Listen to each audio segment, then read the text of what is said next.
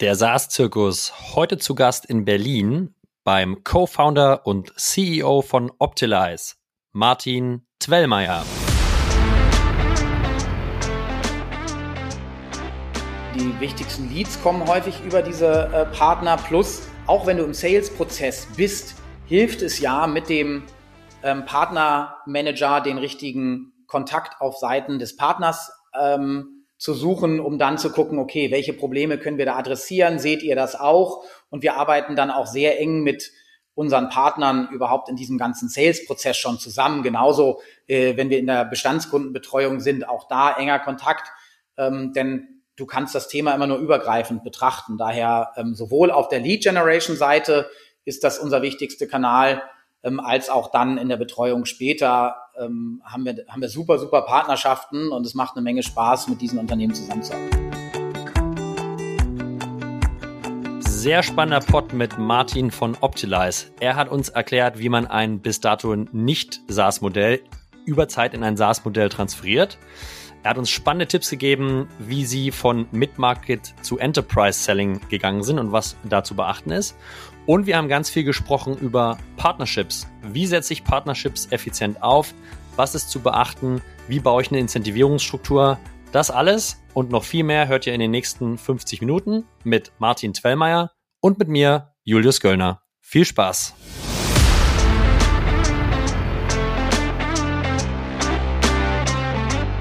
Artist on Air, der SaaS-Podcast für den deutschsprachigen Raum.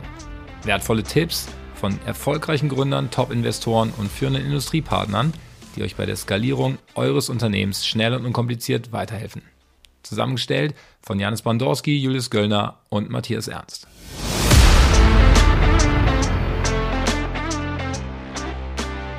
Hallo ihr Lieben, kurz in eigener Sache. Mittlerweile haben wir acht Folgen im Kasten und wir würden uns super freuen über Feedback von euch.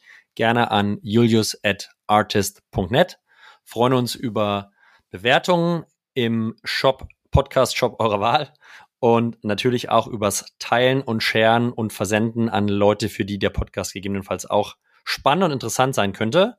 Vielen, vielen Dank dafür, freuen uns auf eure Meinung und wünschen euch einen sonnigen Tag und viel Spaß beim Hören. Ciao.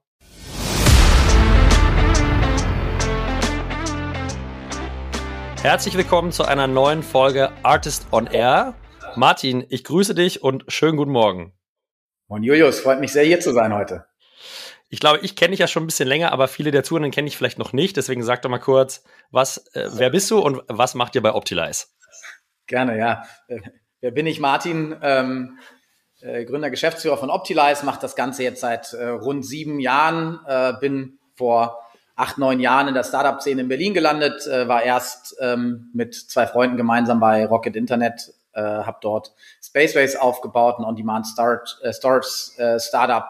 Ähm, das ein Jahr gemacht, bin danach für ein halbes Jahr zu Auto 1 als VP Finance gegangen und dann vor sieben Jahren Optilize gegründet. Äh, mit Optilize sind wir heute äh, Europas führende Direct Mail Automation Plattform und mit Direct Mail meine ich wirklich physische Mailings, also Briefe und Postkarten.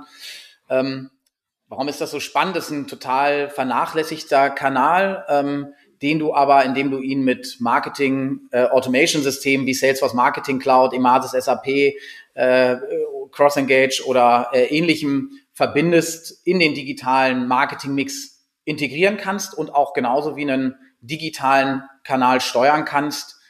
Ähm, deshalb auch unterschätzt, weil es ist ein Markt, in dem allein in Deutschland im Jahr acht Milliarden Euro ausgegeben werden, die aber noch historisch, sage ich, sehr unoptimiert sind. Ja? Also ist jetzt auch kein kleiner Betrag. Und wenn du, äh, wenn du dir so Marktstudien anguckst, dann tauchen da sogar äh, Radiowerbung und Kinowerbung auf, aber Direct Mail taucht nicht auf. Und bei den beiden anderen reden wir bei Ausgaben unter einer Milliarde Euro.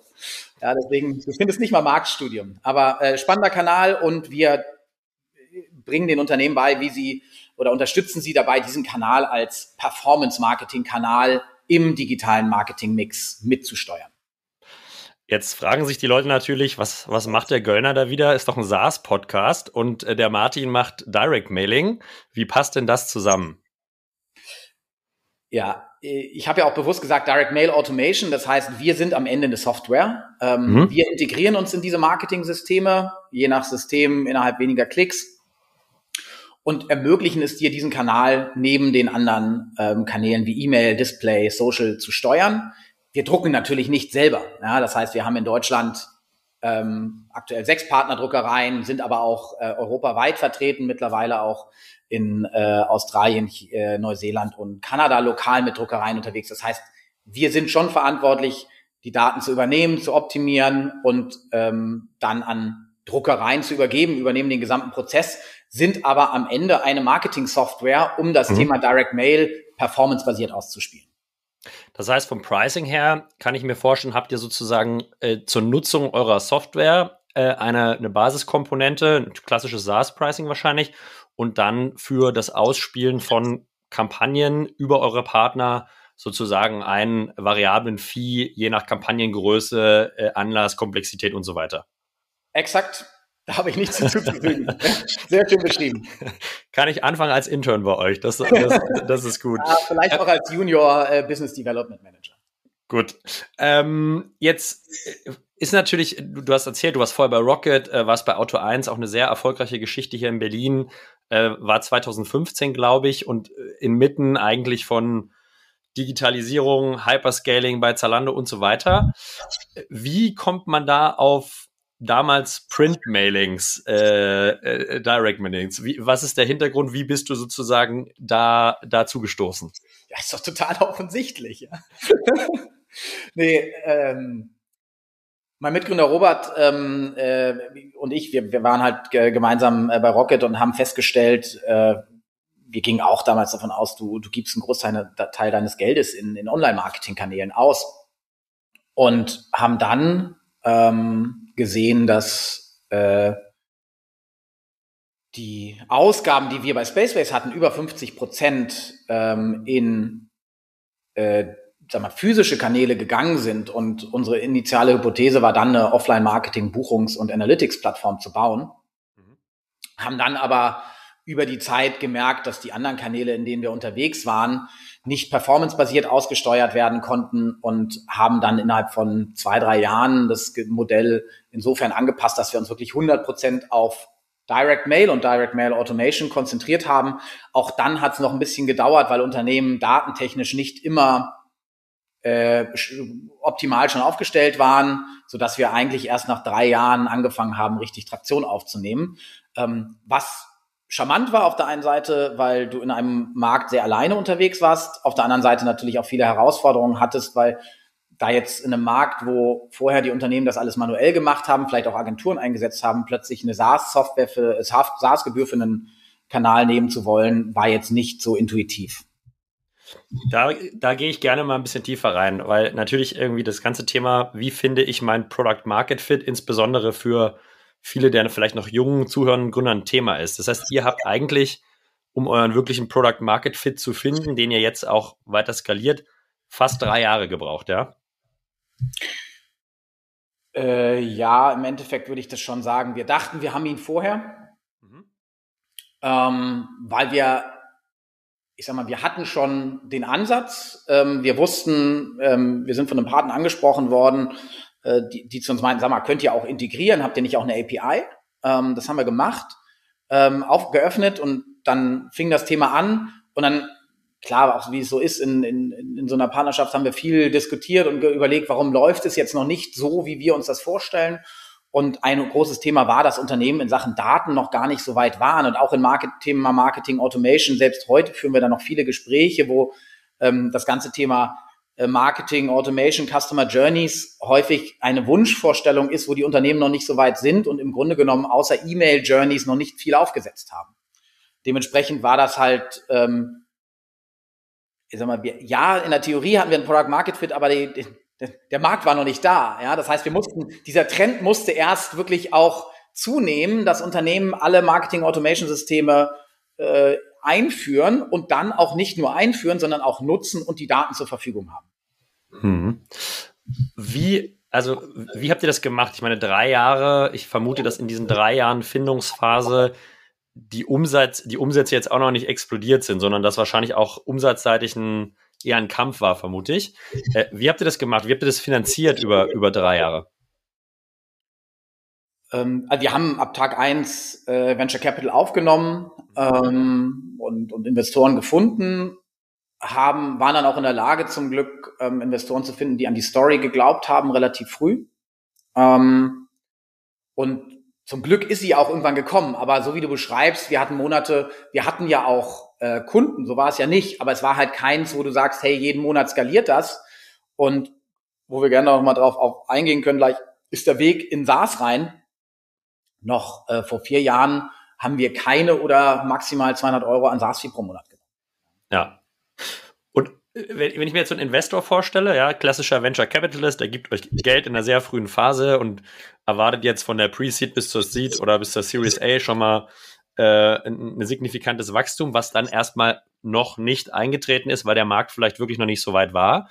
Ähm, wie war das so in der Interaktion mit euren Investoren? Was hast du da vielleicht irgendwie für, Tipp, für Tipps für, für Gründer, wenn es eben mal nicht so gut läuft oder wenn die Erwartungen, die man hat, vielleicht nicht sofort eintreten?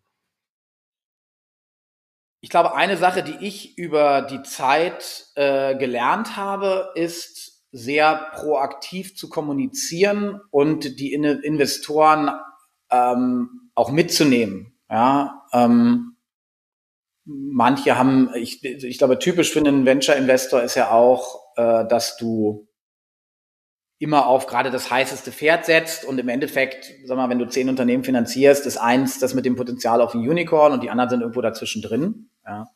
Ähm, was ich aber gelernt habe, auch die interessieren sich natürlich da, äh, dafür, wenn es bei dir gut läuft und äh, beziehungsweise wenn du auch die mit einbeziehst in gewisse Themen und zwar frühzeitig und nicht in, in Passivität gerätst. Wir waren auch in Situationen, wo halt mal nicht viel Geld auf dem Konto war und wir nicht wussten, wie es weitergeht. Lieber frühzeitig mit einbinden, drei Monate, sechs Monate vorher auch schon in, hey, das sind gerade die Schwierigkeiten, was habt ihr da gesehen? Auch wenn die nicht immer ein Angebot bieten können, ähm, hast du zumindest die Möglichkeit, äh, dass, wenn es dann brenzliger wird, sie anders darauf reagieren. Und ähm, da war, haben wir sicherlich vor vier Jahren anders agiert. Heute ähm, bin ich Investoren auch äh, früh ein, beziehungsweise kommuniziere auch sehr offen und ehrlich und sage, hey, das sind gerade unsere Probleme. Ähm, ja, vielleicht funktioniert die Pipeline nicht oder Closing gerade oder was auch immer. Das war ja nun auch während Corona war das genau das Gleiche. Ja, hey, jetzt musst du vielleicht in Kurzarbeit oder ähnliches. Ähm, lieber offen und ehrlich, lieber proaktiv ähm, und nicht verstecken äh, vor den Investoren und dann plötzlich mit einer Überraschung um die Ecke kommen, so, hey, in drei Wochen ist übrigens unser Geld alle. Das bringt beiden Seiten überhaupt nichts, ja. Ja, das kann ich, glaube ich, aus einer eigenen Vergangenheit nur bestätigen, ja. Also man, man sollte mit seinen Schwächen oder Problemstellungen nicht hinterm Berg halten und alles rosa malen, sondern man sollte, glaube ich, die Ressourcen und Investoren sind ja auch sind ja auch wirklich Ressourcen, ja, sind Geldgeber, aber haben riesige Netzwerke meistens, haben auch schon mal Problemstellungen in anderen Portfolio-Companies irgendwie erlebt, können helfen. Ähm, ich, ich glaube auch, man sollte mit denen sehr offen und direkt kommunizieren. Ähm, hilft an, an vielen, vielen Stellen. Martin, ich würde noch mal auf eure Anfangsphase eingehen. Du meintest, ihr habt da eine, eine Buchungsplattform für, für Offline-Instrumente-Kanäle gebaut. Vielleicht kannst du noch mal kurz erklären, was war genau das Startprodukt und äh, was war damals die Hypothese für eure Zielkunden äh, mit dem Produkt? Ja, also angefangen haben wir als Offline-Marketing, Buchungs- und Analytics-Plattform, Offline-Marketing-Kanäle wie Postwurf, so absurde Dinge wie Flyering.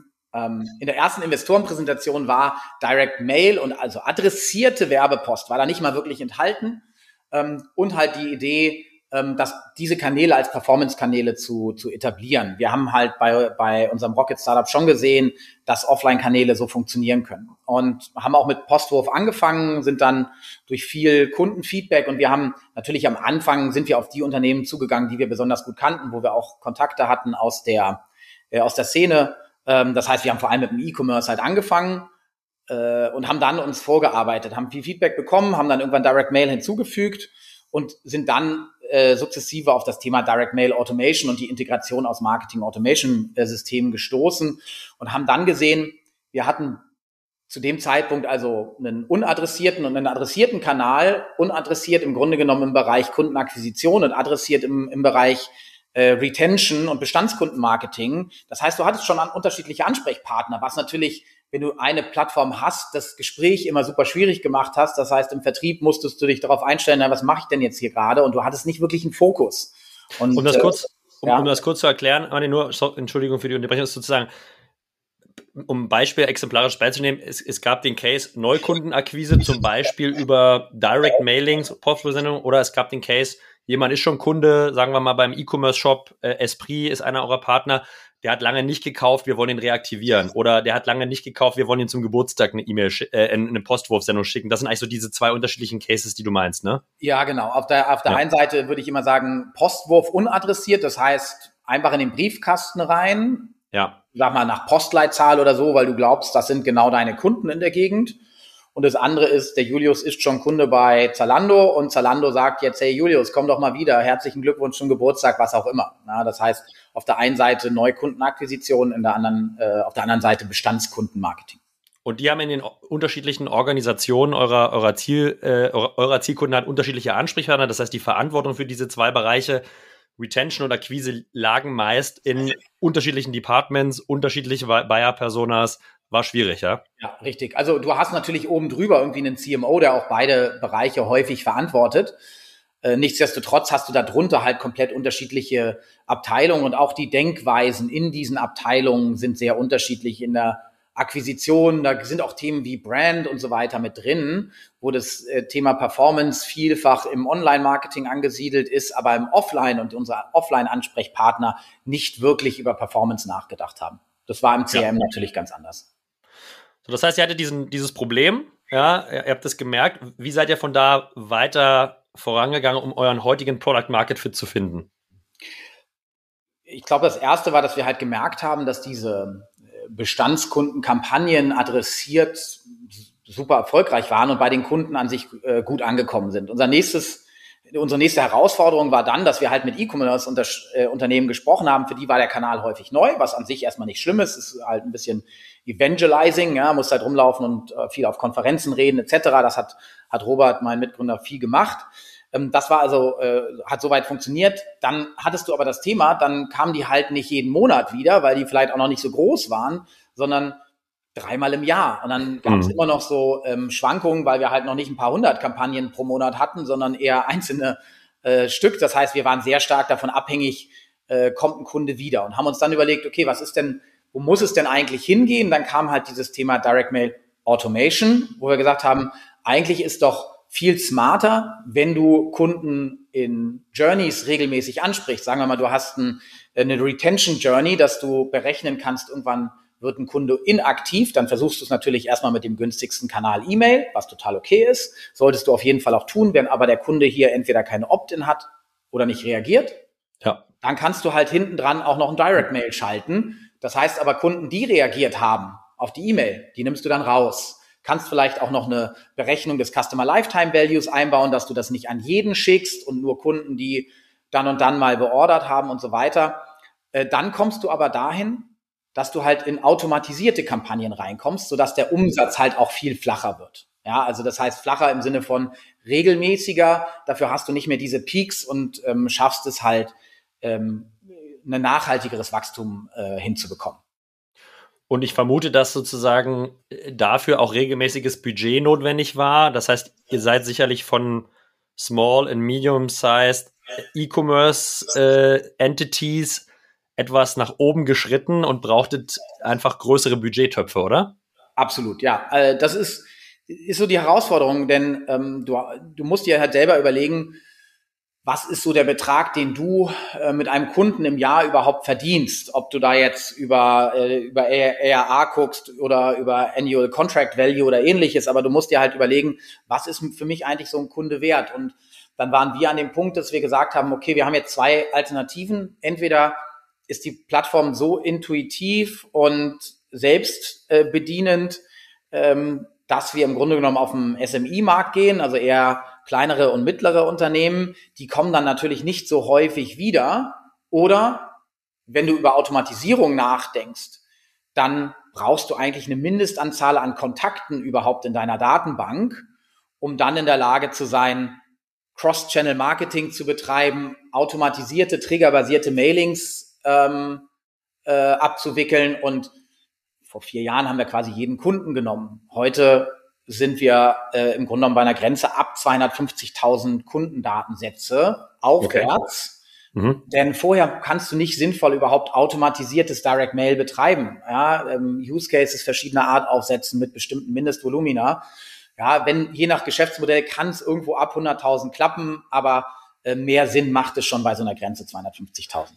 Und vielleicht als Referenzpunkt für unsere Zuhörer 250.000 Kundensätze. Was ist von deiner einfach äh, Bauchgefühl, Erfahrung heraus der Umsatz, der damit einhergeht? Das ist sicherlich sehr branchenspezifisch, ja, ist mir völlig bewusst. Aber also gibt es so eine oder vielleicht kannst du auch einfach mal drei, vier eurer Bestandskunden nennen, dann kriegt man, glaube ich, ein ganz gutes Gefühl, mit wem arbeitet ihr so und wie groß sind die, ja? Ja, gut, auf der einen Seite, klar, haben wir halt auch große Unternehmen wie äh, Esprit oder HelloFresh, die im Millionenbereich sind. Äh, gleichzeitig, du kannst, also wenn du eine Umsatz, äh, finde ich, finde ich schon schwierig. Ich denke, irgendwo eine Umsatzzahl daneben legst, irgendwo zwischen 50 und 100 Millionen Euro äh, Jahresumsatz solltest du schon haben. Je nach Geschäftsmodell ab 50 kann es schon klappen, dass du überhaupt in den automatisierten Bereich reingehst. Okay, das heißt, der erste oder sag ich mal, die, einer der, der Schritte in der frühen Phase war, ihr seid, habt verstanden, dass eine regelmäßige Penetration notwendig ist der Endkunden. Das heißt, es muss, es muss Budget deswegen Ihr seid Richtung Enterprise gegangen oder sagen wir mal zumindestens von den Segmenten weiter nach oben. Das war aber in meinem Verständnis immer noch die Zeit, wo er transaktionales Geschäft gemacht hat. Also sozusagen der Kunde hat für eine bestimmte Kampagne bezahlt. Ja, also wir sind immer noch nicht bei SaaS oder sage ich mal SaaS kann man jetzt unterschiedlich definieren. Äh, wie habt ihr es jetzt geschafft oder erstmal, was war eure Motivation, das Modell jetzt noch weiter zu treiben und sozusagen erstmal so ein Basis-Software-Layer einzu einzuziehen in der Industrie, wo ich vermute, die das erstmal sicherlich nicht so gewöhnt war? Ja, ähm, ja, die Industrie an sich ist sicherlich SaaS gewöhnt, ist es aber nicht für den für das Thema Direct Mail.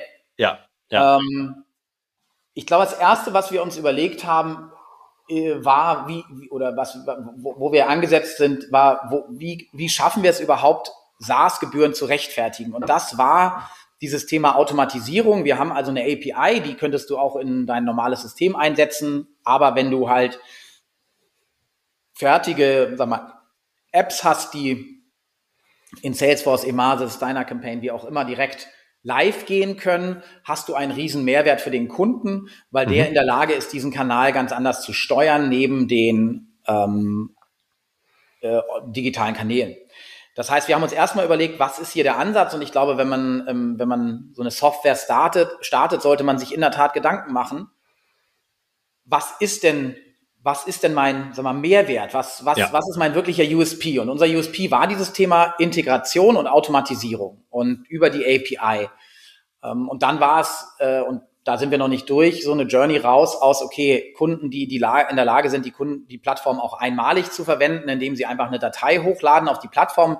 Die Funktionalität gibt's auch nach wie vor, werden wir auch nicht abschalten. Nichtsdestotrotz aus solchen Kunden halt rauszugehen, weil sie in der Betreuung zu teuer werden. Und dann war halt der nächste Punkt zu sagen, okay, was liefern wir den Kunden denn überhaupt an Mehrwert und wo setzen wir hier an? Und auf der einen Seite ich habe ja eben schon über Performance gesprochen, zu sagen, okay, wie, mit uns schaffst du es, deine Performance zu steigern. Ähm, und da hast du verschiedene Hebel, dadurch, dass du aus Einmal-Mailings in wiederkehrende gehst, kleinere äh, Aussendungen hast, schaffst du es, die äh, Conversion-Rate und damit auch den Return on Investment äh, zu steigern.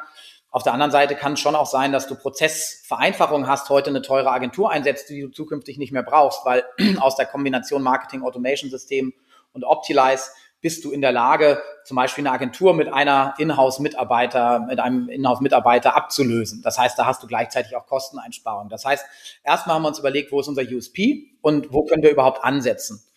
Und dann war der nächste Punkt zu sagen, okay, und was treibt dann auch die Komplexität hinter so einem Kunden? Denn so ein Kunde muss dauerhaft betreut werden. Das ist jetzt nicht so, dass du den einmal onboardest und dann ist es das. Ähm, dadurch, dass wir halt dieses transaktionale Geschäft dahinter weiter haben, denn ein Kunde ja, geht in Automatisierung, aber auch da werden Änderungen vorgenommen an Kampagnen und man berät den Kunden auch dahin, wie er diesen Kanal überhaupt optimal aussteuern kann und wie Performance in diesem Kanal gesteigert werden kann. Das heißt, du hast schon eine, eine intensive Betreuung und äh, haben dann halt geschaut, wie, ja, wie geht's in Richtung Enterprise Pricing und was sind die Komplexitätstreiber dahinter? Ist es zum Beispiel die Anzahl der äh, Kundendatensätze, die ein Kunde überhaupt hat? Ist es die Anzahl der Marken, Anzahl der Länder etc.? Das, das sind Dinge, die treiben auch unsere Komplexität und auch den Mehrwert, den wir dem Kunden bringen können. und sind jetzt an einem Punkt, dass wir sagen, wir müssen eigentlich, was das Enterprise-Geschäft ähm, angeht, auch noch professioneller äh, werden, äh, beschäftigen uns sehr intensiv mit Themen wie Value-Based Selling, also nochmal rauszuarbeiten, was ist jetzt der Mehrwert, den wir überhaupt dem Kunden konkret liefern können, wie musst du entsprechend auch einen äh, Prozess äh, dahinter aufsetzen, sei es Medic, sei es MedPick, aber dass du auch wirklich äh, ein ordentliches Account Planning machst, etc., dass du also äh, die Enterprise-Kunden auch entsprechend halt angehst. Da werden wir, äh, werde ich gleich gerne noch mal reingehen äh, in, in das Sales-Thema. Äh, nur um das für mich vielleicht noch mal zu rephrasen. Das heißt, eigentlich der Painpoint damals war, eure ICPs, eure Zielkunden haben schon mit ähm, haben schon mit Marketing-Suiten gearbeitet aber Direct Mailing war eigentlich immer ein Blackspot, oder? Also war nicht integrierbar. Ja, beziehungsweise separat, ne? Also es war einfach genau. eine andere Abteilung. Und es war, wurde gehandelt wie äh, Printeinkauf. Ja, ah, eine genau. Million Mailings, bitte den niedrigsten TKP. Und es wurde nicht gesehen als Performance-Kanal und wie steigere ich systematisch die Performance. Ja, wie du meintest, Agentur vielleicht oder wirklich andere Abteilungen. Und was ihr sozusagen gelöst habt als, als Painpoint, ihr habt diesen sehr autarken, bis dato autarken Satelliten eigentlich in die großen Marketing-Suiten integriert. Und das habt ihr gemacht, indem ihr sozusagen in die bestehenden großen Systeme mit einer Applikation integriert habt und diese Applikation einfach verfügbar gemacht habt, oder? Exakt. Und du hast es sehr schön beschrieben. Früher war der E-Mail-Marketing-Manager, der hat sich um E-Mail gekümmert. Irgendwann ja. ist er zum CRM-Marketing-Manager geworden und hat sich auch um Bestandskunden, Reaktivierung äh, gekümmert, wenn es irgendwie um Display-Werbung oder um Social-Media-Werbung ging. Und wir haben dafür gesorgt, dass dieser CRM-Manager nicht nur die digitalen Kanäle verantworten kann, sondern auch den postalischen, wenn er als Performance-Kanal äh, genutzt wird und wenn halt darüber nachgedacht wird, wie integriere ich diese Kanäle alle, wie hyperpersonalisiere ich auch so einen Mailing, weil im E-Mail, wir kriegen beide nicht die gleiche E-Mail vom gleichen Unternehmen. Ja? ja? Warum machst du das im Direct Mail immer noch, obwohl das ein Performance-Kanal ist, eine Million mal das gleiche? Oder du gehst hin und sagst, immer beim Trigger 5000 versenden, dafür aber hyperpersonalisiert und es wird individuell auf Produkte eingegangen, Recommendation Engine genutzt etc. Da kannst du halt den Kanal komplett anders denken. Verstanden. Jetzt habt ihr diesen Wert geschaffen für den Painpoint oder die Lösung für einen Painpoint. Wie habt ihr den bepreist? Also jetzt diese reine Software, die SaaS-Komponente unabhängig von den variablen Erträgen. Wie habt ihr das Pricing da aufgebaut? Ich glaube, erster Schritt ist, dass du äh, anfangen musst, über einen äh, ROI-Case zu gehen, also auch mal zu schauen, was kannst du, wo kannst du überhaupt ansetzen, was sind deine Hebel? Ähm, und da lernen wir immer noch viel, ähm, auch mit dem Kunden dann gemeinsam den Case zu errechnen, weil am Ende muss der Kunde ja auch deinen Mehrwert richtig verstehen. Und ähm, dann sind wir hingegangen und, hatte ich ja eben kurz beschrieben, haben überlegt, was ist die Komplexität überhaupt, die wir haben? Ähm, was äh, sind die Treiber dahinter? Äh, also äh, Länder, Datensätze, ja. Länder, Marken. Ähm, ist eine CRM-Organisation äh, Organisation zentral oder dezentral aufgestellt? Solche Dinge äh, treiben ja auch unsere äh, Betreuungskomplexität und wie wir überhaupt mit diesem Kunden umgehen, wie, wie der seine Journeys aufsetzen kann. Du könntest dir überlegen, es gibt Organisationen, da haben unterschiedliche Marken oder unterschiedliche Länder haben plötzlich unterschiedliche Marketing-Automation-Systeme. Es ist natürlich komplett anders, auch von der, von der Komplexität, wenn du sowas auch noch betreuen musst und dementsprechend ist so auch unser Pricing heute. Aber das heißt, jeder hat ein eigenes Pricing oder gibt es schon, sage ich mal, fünf, sechs Dimensionen, die dann sehr nachvollziehbar äh, einfach bestimmte Schwellenwerte nach oben treiben? Es gibt gewisse Dimensionen. Erstmal Kundendatenbank, die treibt es am allerersten. Ähm, okay. Und danach äh, ist es aber nicht so, dass jeder Kunde das gleiche Pricing kriegt. Okay, und so ein durchschnittlicher Jahresumsatz von einem Kunden bei euch, was ist so der, der Average Annual Contract Value? Wir sind jetzt ähm, bei, also Ziel für, sagen wir mal, die kleineren Kunden ist irgendwo 40 bis 60.000, für größere um die 100 bis 250.000 Euro. Okay. Und das hat äh, letztes Jahr zu was für einem, was für einem Jahresumsatz geführt, Martin? Ja, das wüsste ich jetzt auch gerne, ja. da, da, darfst du oder möchtest du nicht drüber reden, oder? Nein, also wir sind 40 Leute und sind nah am Break-Even und wachsen äh, hoch zweistellig, sind auf dem Weg eher Richtung dreistellig wieder. Also ähm, ich glaube, damit sind wir in der aktuellen Lage super schön aufgestellt, denn äh, mittlerweile ist es ja kein, äh, kein, äh, wie sagt man so schön, kein, kein Siegel mehr, wenn du einen VC drin hast und VC finanziert bist. Die Angestellten fragen ja eher, wie bist du denn durchfinanziert? Und äh, da fühle ich mich wohl, dass wir nächstes Jahr äh, das erste Mal schön profitabel sein werden, dieses Jahr vielleicht ein Break-Even erreichen. Also sind, sind sehr gut aufgestellt. Und, und nächstes Jahr den Break-Even werdet ihr bei was für einem Umsatz ungefähr haben? Wenn es gut läuft, sind wir zweistellig im Rohertrag. Okay. Gut. Ich denke ähm, nicht im Umsatz, weil ähm, der Umsatz ist bei uns dadurch, dass wir SaaS und ähm, trennen, ja. Äh, SaaS und, und Mailings haben, ähm, denke ich nicht in Umsatz, ich denke immer nur in Rohertrag. Macht, macht, macht in dem Fall, glaube ich, auch total Sinn. Jetzt, jetzt ist natürlich der Schritt ähm, von, von, sag ich mal, größeren Kunden, äh, größeren Organisationen, mehr Enterprise auch eine ziemliche Herausforderung, kann ich mir vorstellen, für die Vertriebsorganisation weil es ändert sich der Vertriebsprozess und Sales-Zyklen werden auch, werden auch länger. Wie, wie seid ihr das angegangen? Wie habt ihr das gelöst? Wie habt ihr die ersten zwei, drei großen Accounts wirklich für euch gewinnen können? Insbesondere da der Markt, wie du ja selber gesagt hast, für eure Lösung noch gar nicht so educated war, ja, sondern ihr musstet, war ja wahrscheinlich sehr erklärungsbedürftig. Wie habt ihr das gemacht, Martin? Ich glaube, erstens es ist nicht nur eine Herausforderung für die Sales-Organisation, sondern für die gesamte Organisation. Weil mit solchen Kunden zu arbeiten, ähm, wir haben viel mit Datenschutz und Datensicherheit zu tun, im Operations, ähm, was bei uns das ganze Thema Druckabwicklung angeht, aber auch im Customer Success. Du musst die Kunden plötzlich ganz anders betreuen. Du musst raus aus Customer Support und musst Customer Success werden. Und da sind wir überhaupt immer noch auf dem, auf dem Weg, Zweitens, ja, du hast recht, es ist für die Sales-Organisation ähm, eine Herausforderung und das auch noch während ähm, Corona. Ähm, mein Mitgründer Robert hat am Anfang halt auch oder die ersten Jahre den Sale ver verantwortet und hat auch die ersten richtig großen Kunden ähm, geclosed, hatten aber auch ähm, Glück, was, was andere Vertriebsmitarbeiter anging, äh, die auch schon Erfahrung hatten mit größeren Kunden. Aber es war super, super viel Trial and Error und wir stehen auch heute noch an der einer Stelle, wo ich sage, wir sind noch nicht strukturiert genug, um systematisch sowohl Pipeline-Management als auch Abwicklung hinzubekommen. Also da sind wir immer noch, ähm, wir sind nicht an Tag eins, aber wir sind schon noch sehr weit optimierungsfähig und das, ich habe ja eben über Value-Based Selling gesprochen und ähnliches sind so die Dank Themen, die uns gerade umtreiben, ähm, wo ich viel Potenzial sehe, wie man solche Kunden zukünftig ähm, anders, anders angehen kann, ja, um auf der einen Seite besser bei den Kunden reinzukommen, aber dann auch den Prozess für alle Seiten ähm, angenehmer zu gestalten. Mhm. Und also wie, wie, wie lange ist so aktuell bei der Kundengröße so ein, so ein Vertriebszyklus bei euch? Also wie lange braucht ihr on average einen Kunden zu konvertieren von, von Erstkontakt bis Signage? Im, im, Im Kern würde ich sagen drei bis neun Monate. Okay. Ähm, du hast schon Kunden, weil wir haben mit, ich sag mal, mit sehr größenabhängig, ne? Ja, total größenabhängig. Du, wir haben auch einen großen Kunden gehabt, da hat es 18 Monate gedauert.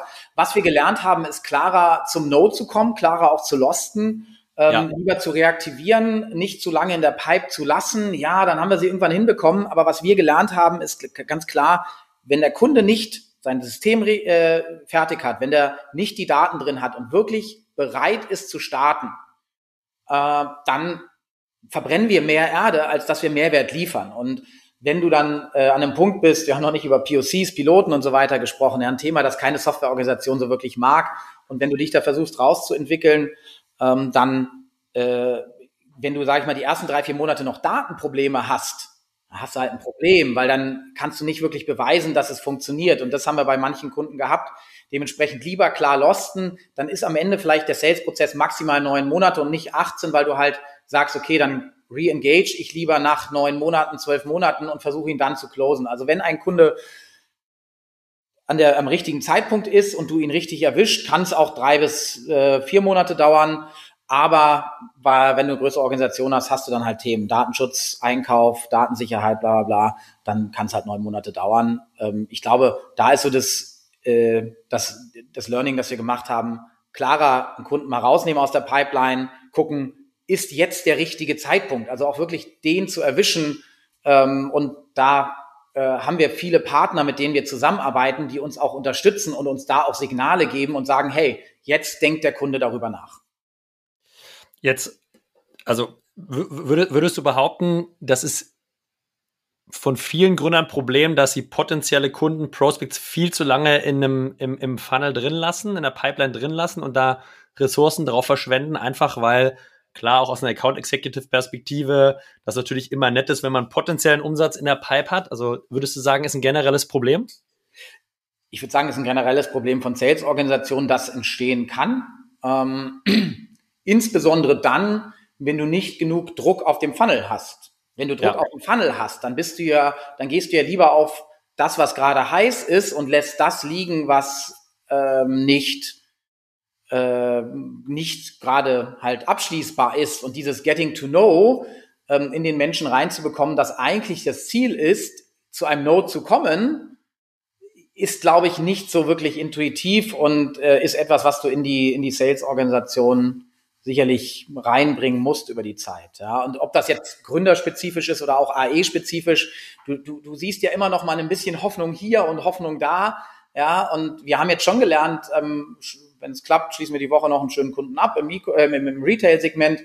Und bei dem war es auch so, dass wir letztes Jahr irgendwann im Herbst gesagt haben, nee, rausnehmen. Und im März kam dann ein Partner zurück, hat gesagt, hey, jetzt will er aber. Und jetzt haben wir ihn dann in drei bis vier Monaten abgeschlossen, weil er war endlich reif. Ja, jetzt haben wir jetzt haben wir so Vertriebler die Eigenschaft, auch Sachen relativ gut verkaufen zu können. Ähm. Das heißt, du als MD, jetzt hast du ein Pipeline-Meeting. Ähm, ich kann mir vorstellen, da sind viele Protective und, und äh, argumentieren natürlich sehr proaktiv für die bestehenden existierenden Deals noch. Wie, wie machst du das, äh, Martin? Also wie, wie gibst du da Gegendruck oder wie gehst du da rein, um wirklich zu sagen, hey, das Ding ist tot eigentlich und das Ding closen wir jetzt, auch gegen vielleicht die Überzeugungskraft äh, des Vertrieblers auf der anderen Seite? Ja, schwieriges Thema. Ja. Ähm, weil auf der einen Seite willst du natürlich auch Kunden closen.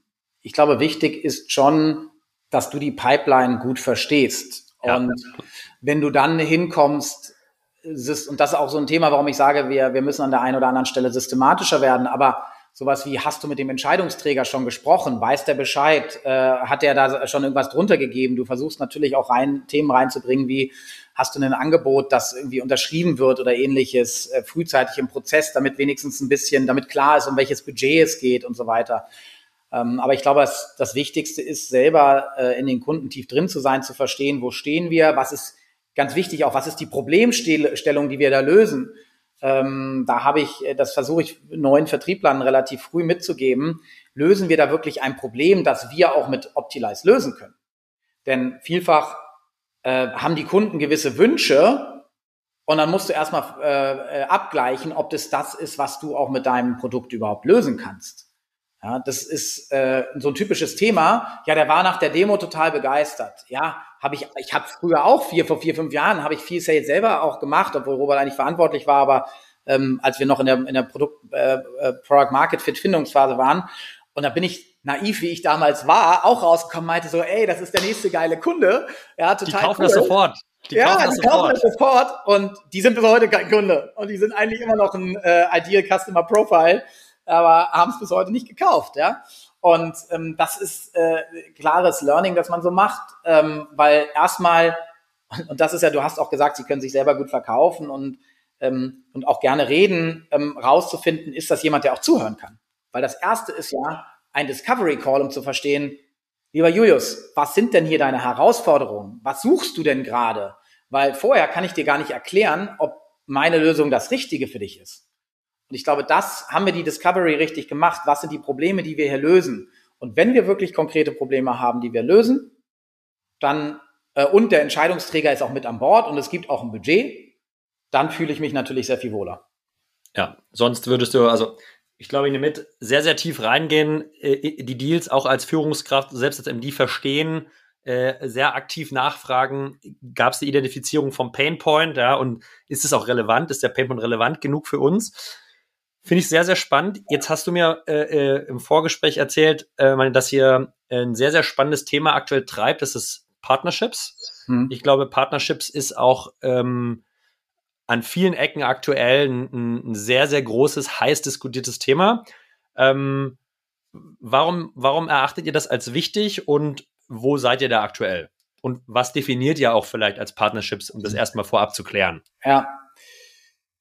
Für uns ähm, waren Partnerships jetzt die letzten fünf Jahre der wichtigste Kanal, um auch an große, starke äh, Leads ranzukommen ähm, und sind für uns an sich so strategisch wichtig, weil wir ohne ein Marketing Automation System, in das wir integrieren, quasi keinen Mehrwert stiften.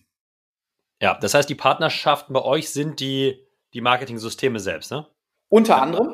Ähm, mhm. Also wir haben, ähm, mein äh, Mitgründer hat das lange selbst getrieben, das Thema, weil es für uns so kritisch und wichtig war. Ähm, haben jetzt seit Anfang des Jahres eine tolle Mitarbeiterin, äh, die das äh, super vorantreibt.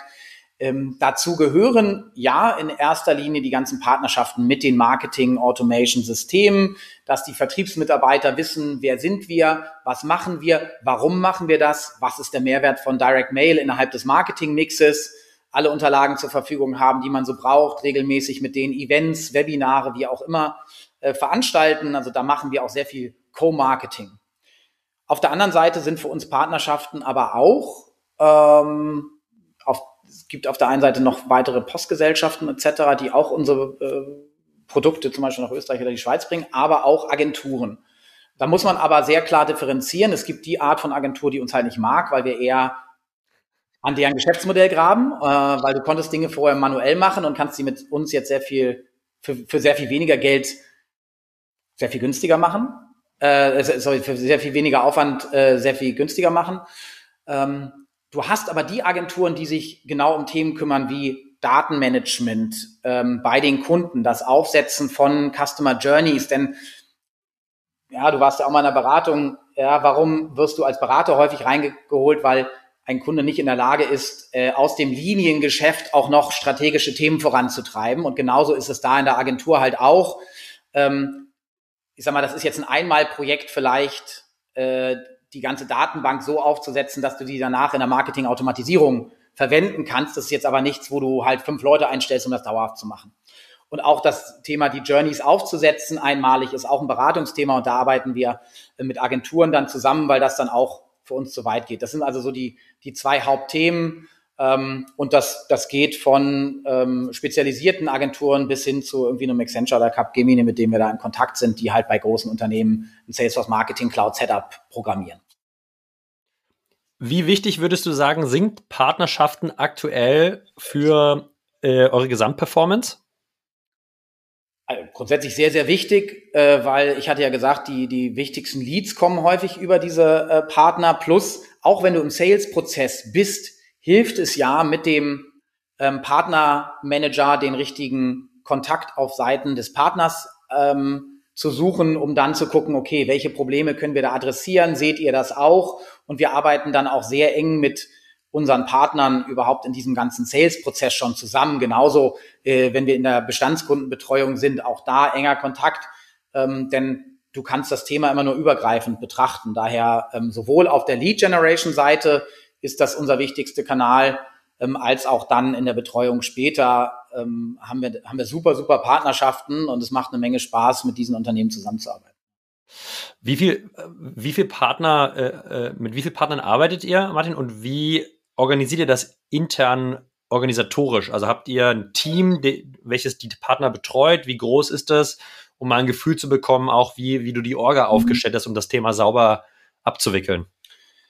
Ja, wie gesagt, am Anfang hat's hat's Robert gemacht. Ich habe auch viel Partnership Management gemacht. Da hatten wir es so aufgeteilt, dass quasi zwischen der Anbahnung und dem technischen Verständnis, wo ich mehr intern ähm, zuständig war, ich quasi den Erstkontakt hatte bis zu einem Punkt, dass wir vielleicht auch eine Integration hatten und dann eine Übergabe an I, an meinen Mitgründer mit dem kommerziellen Teil.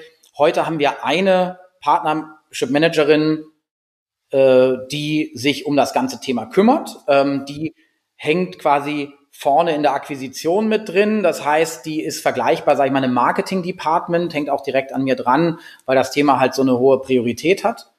Ähm, gleichzeitig gibt es halt dann eine enge Verzahnung mit vor allem den, ähm, mit dem Sales-Team, aber auch mit dem Bestandskundenteam. Ah, gut, und mit Marketing auch, weil wir machen viel Co-Marketing und gehen zusammen auf, auf Konferenzen, auf Events und was auch immer, äh, machen also äh, sehr viel mit der Organisation, ja. Und wie, also nur um Gefühl zu bekommen, wie viele Partner habt ihr, die ja, aktiv mit euch zusammenarbeiten? Äh, wir haben rund 30 Partner, ich sag mal so Fokuspartner um die 10 und ähm, Multiplikatoren aus den Partnern raus haben wir über 500. Also wir haben in unserem äh, Salesforce haben wir Angestellte, äh, die Angestellten unserer Partner mit drin. Und äh, wir haben zum Beispiel so ein Update-Video zuletzt rausgeschickt an ähm, alle AEs unseres größten Marketing-Cloud-Partners und das ging an in dem Fall 150 äh, Vertriebler von deren Seite. Äh, am Ende kam, glaube ich, ein Bounce von 30. Das heißt, es war trotzdem eine dreistellige Anzahl an Vertrieblern, die normalerweise auch mit Optilize vorinstalliert in deren Setup rumlaufen. Spannend, okay. Und das funktioniert äh, ja wahrscheinlich nur, wenn ich diese indirekten Vertriebler auch vernünftig incentiviere. Wie, wie baut man oder wie habt ihr ein vernünftiges Incentivierungssystem aufgebaut? Also Revenue Share, irgendwie Share am Lifetime Value über die gesamte Lebensdauer, einmal Provision. Vielleicht kannst du uns da mal ein paar Tipps geben, äh, wie, wie, man sowas sinnvoll strukturiert. Und ich meine, nach vier Jahren habt ihr wahrscheinlich auch ein Setting, wo ihr sagt, hey, jetzt haben wir den Heiligen Gral zumindest annähernd gefunden. Ach, schön wär's. Ähm, ich glaube, das wird sehr schwierig, also den Heiligen Gral zu finden, da jeder Partner sehr unterschiedlich funktioniert und du dementsprechend für gewisse Cluster sicherlich ähnliche Ansätze verwenden kannst. Nichtsdestotrotz auch die Organisationen sehr unterschiedlich funktionieren. Bei manchen ist das in der DNA drin, dass du Partnership Management betreibst und es ist auch einfacher, ähm, ein AE und du hast mit deiner Incentivierung komplett recht. Es ist sehr kritisch und sehr wichtig, dass du ähm, dass du die irgendwie incentivierst. Normalerweise läuft es bei uns so, dass du über ähm, eine, wir zahlen ähm, einen Teil unserer Software-Fee ähm, in Prozent an unsere Partner und davon werden normalerweise die Vertriebler auch incentiviert. Das funktioniert nicht in allen Fällen leider, aber das ist eigentlich unser, unser Wunsch-Setup für gewöhnlich. Ähm, dann zahlen wir also über die Lebenszeit eines Kunden auch ähm, äh, einen Teil an die, an den Partner, den wir haben. Äh, insgesamt, ich glaube, was du, ähm, was ganz wichtig ist, wenn du dieses Thema Partnerships aufbauen möchtest und ich, weil wir da sehr, sehr ähm, viel gelernt haben, äh, führe ich da auch, äh, bin ich irgendwie in meinem Bekanntenkreis da auch viel als Experte irgendwie mit, mit Leuten unterwegs, weil ich glaube, das Wichtigste ist, wir hatten, wir hatten auch Glück, ganz klar. Wir waren, ähm, bei einem unserer Partner waren wir einer der ersten, vielleicht sogar der erste in Europa, der überhaupt integriert hat. Und gleichzeitig haben wir ähm, damit äh, einen riesen Mehrwert bei denen erzeugt, weil wir, ähm, wenn man sich so das Pricing von so einem Marketing-Automation-System anschaut, dann basiert das sehr häufig auf der Anzahl der Kontakte, die du in diesem System hast. Wenn du jetzt nur Leute mit E-Mail-Opt-in ansprechen kannst, dann bist du halt limitiert. Hast du halt irgendwie fünf bis 15 Prozent deiner eigentlichen Kundenbasis. Ja. Mit Direct Mail kannst du quasi 100 Prozent ansprechen. Das heißt, du hast gegebenenfalls auch eine Möglichkeit, zum Beispiel einen Upsell zu betreiben bei dem Kunden und mehr Kundendaten in die Marketing Cloud reinzuladen, weil du ja plötzlich in der Lage bist, mehr Kunden sinnvoll cross-channel zu adressieren. Das heißt, du musst dir Gedanken machen, nicht nur, was ist der Mehrwert für den Kunden, sondern was ist auch der Mehrwert und die Incentivierung für deinen Partner. Und bei manchen war das total intuitiv, bei anderen ist das bis heute nicht angekommen. Ähm, das heißt, erstmal sich Gedanken machen, warum sollte so ein Partner überhaupt weiter verkaufen? Wir sind dann auch, du hast über den Heiligen Gral gesprochen. Ich glaube, da sind wir zwar nicht, aber wir haben natürlich auch Dinge gelernt, wie ähm, so Versprechen, dass eine andere Vertriebsorganisation auch für dich mitverkauft. Schwierig. Wir haben, haben da natürlich auch mal drauf gehofft, haben dann aber gelernt, dass du trotzdem deine eigene Sales-Organisation haben so, musst, unbedingt. Und also es gibt auch natürlich Reseller-Modelle, wo das komplett das ganze Geschäftsmodell anders läuft. Was aber nicht funktioniert, ist, wenn du eine eigene hast und Reseller sein wirst, beziehungsweise ist es sehr viel herausfordernder. Ähm, wir haben also umgestellt und haben gesagt, okay, rein Lead-basierte ähm, Themen, weil gib uns den Lead und im Rest kümmern wir uns, weil wir auch ein, äh, du hast das ganze Transaktionale ja angesprochen, einfach ein komplexes Produkt haben, was nicht mal von einem SaaS-Vertriebler einfach so mit, mit vertrieben wird. Ja. Das heißt aber Partnerships auf einer Du kannst clustern, aber dann schon auf einer One-on-One-Basis zu überlegen, was ist der Mehrwert, wie muss ich hier reinpitchen, wie kriege ich die Leute incentiviert. Bei uns war es in der Tat dieses Thema ähm, Recurring Revenues, ähm, weil wie sollte ich jetzt sagen, wenn mal du bist bei einem meiner Partner ähm, Vertriebler, wie sollte ich dir jetzt irgendwie mal 1000, 2000 Euro für den Lead zukommen lassen. Wenn, dann muss das über die Organisation eingespielt werden. Also auch zu gucken, wer sind da die richtigen Entscheidungsträger. Im Endeffekt ist Partnership so eine Mischung aus Marketing und Vertrieb. Ja, weil du auch sehr vertrieblich bei diesen Partnern vorgehen musst, um zu schauen, wie, ähm, wie kommst du wirklich systematisch und nachhaltig da rein. Äh, denn die Vertriebler denken immer nur an den nächsten Euro und ja, auch an den Mehrwert der Kunden, aber sie haben dich nicht unbedingt auf dem Schirm. Wie stellst du das also sicher, dass sie das haben? Und weil wir gesehen haben, dass das ein grundsätzliches äh, Thema ist, ähm, Robert, mein Mitgründer, ist privat Ende letzten Jahres ähm, in die USA gezogen ähm, und gründet dort neu genau um dieses Thema Partnerships und wie kriegt man eigentlich nachhaltig, nachhaltig ähm, solche Partnerschaften etabliert, weil das ist so ein Thema, wo viel manuelle Arbeit heute dahinter steckt. Und Martin, äh, vielleicht abschließende Frage dazu. Wenn ihr euren Partnern sozusagen über den Lebenszyklus äh, einen Umsatzanteil zugesteht, haben die nach dem eigentlichen sozusagen Sale auch noch andere Tätigkeiten in der Wertschöpfung äh, über den Zeithorizont? Also machen die auch ein bisschen Customer Success, wie du meintest, äh, äh, sorgen die dafür, dass die Penetration eures Produkts steigt, dass irgendwie mehr Daten da reinkommen? Also welchen Teil der Wertschöpfung machen die auch über den Abschluss hinaus? Oder geht es komplett zu euch zurück und ihr übernehmt? Ja, nee, schön wär's. Ähm, ich würde es am ehesten vergleichen mit, mit so Themen wie äh, äh, iTunes Store, Apple Store äh, oder Google Play Store. Ähm, okay. Das sind einfach Gebühren dafür, dass du Teil des Ökosystems bist. Ähm, da solltest du dich nicht zu sehr auf den Partner verlassen. Klar, ähm, regelmäßiger Austausch gegebenenfalls auch zu gewissen Kunden, was kann man auch tun, aber Customer Success liegt voll bei uns. Ähm, der Partner ist da, um ihn mal anzusprechen, hilft dann meistens aber ehrlicherweise mehr, um vielleicht noch einen neuen Lead zu generieren und weniger, um mit dem aktuellen Kunden jetzt was rauszuholen. Okay, und wenn ich jetzt so einen Partner haben möchte als Gründer, der sozusagen wirklich fokussiert Vertrieb macht und nicht Customer Success, wie viel Prozent vom LTV zahle ich dem denn? Ähm, also wie viel Prozent des, Jahr, des jährlichen Umsatzes machen wir so? Ja, 15 ist ja schwierig 20, abzuschätzen. Ja, 15 bis 20 Prozent, ja, ist so das, was irgendwie auch fair ist. Ja. Ähm, alles drüber ist, ist happig, weil irgendwie musst du ja auch deine eigene Software weiterentwickeln, musst den Kunden betreuen. Aber typischerweise haben die äh, Marketing Automation Systeme irgendwie so eine Share von 15 bis 20 Prozent. Spannend, Martin. Äh, su super, super vielen Dank äh, für dieses sehr, sehr, sehr spannende Gespräch. Ich habe viel gelernt. Äh, ich habe natürlich dennoch äh, zwei abschließende Fragen. Äh, Frage Nummer eins. Ähm, was ist dein Lieblingsrestaurant aktuell in Berlin? Der Saas-Zirkus zieht ja immer durch die Republik und wir wollen unseren oh. Hörern immer mal einen Tipp geben. Aus dem Bauch heraus, ohne äh, Taste-Vorlieben, einfach so, was dir spontan in den Kopf kommt. Oha, Hättest mich mal vorbereiten sollen. Ich, ich wohne in Berlin Mitte und äh, die Auswahl hier ist echt äh, bombastisch. Lieblingsrestaurant in Berlin. Wo hast du letztes Mal eingeladen? Sagen wir mal, also wo hast du das letzte Mal Freundin eingeladen? Ähm, Jetzt also sagt er, ich lade keine Freunde ein. Was vielleicht, was nicht so ganz typisch ist, was ich äh, großartig finde, finde, weil ich gehe gefühlt nur einmal im Jahr hin, ist ähm, am äh, äh, wie heißt der Platz der Friedrichshain, dieser, dieser Runde, ähm, äh, Restaurante Amano heißt das Restaurant, ist ein Italiener, mhm. ist auch für, für Ostberlin ein echt richtig, richtig guter äh, Berliner, gibt es nicht ganz so viele und ich gehe da gefühlt nur einmal im Jahr hin, aber du kommst rein und wirst von denen behandelt, so als wenn du der größte Stammgast wärst und einmal die Woche aufla äh, äh, einladen würdest.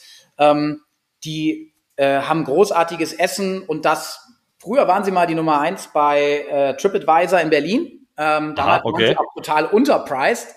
Jetzt sind sie nicht mehr unterpriced. Wahrscheinlich haben sie es selber gemerkt, aber sind nach wie vor für die Qualität echt ein sehr fairer Deal. Und wie gesagt, das ist wie, als wenn du in Italien in ein Restaurant kommst und äh, wirst unfassbar freundlich bedient.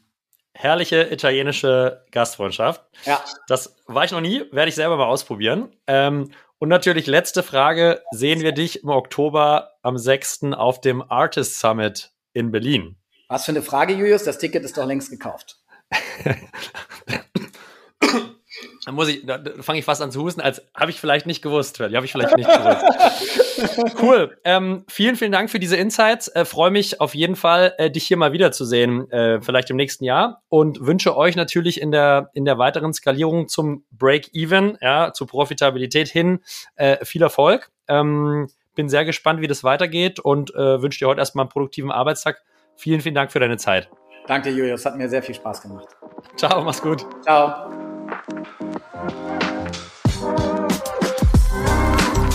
Das war bereits Episode 8 von Artist on Air. Diese Woche mit Martin Twellmeier von Optilize. Wenn es euch gefallen hat oder wenn es euch nicht gefallen hat, freuen wir uns über Anmerkungen und Feedback an julius at artist.net. Ansonsten natürlich über eine 5-Sterne-Bewertung im Podcast-Shop eurer Wahl und übers Teilen und Weiterleiten an andere SaaS-Founder und SaaS-Interessierte. Freuen uns über jeden, der zuhört und äh, wünschen euch heute einen sonnigen Tag. Freuen uns natürlich auch über jeden, der am 6. Oktober zum Artist Summit in Berlin kommt. Veranstaltung exklusiv für 300 SaaS-Founder, 50 Investoren und 50 Industriepartner. Alle Informationen zum Line-Up, zu den Masterclasses, zu den Keynotes findet ihr bereits auf www.artist.net. Und Artist schreibt man natürlich mit ARR. Vielen, vielen Dank fürs Zuhören. Das war ich, Julius Göllner, im Podcast mit Martin Fellmeier.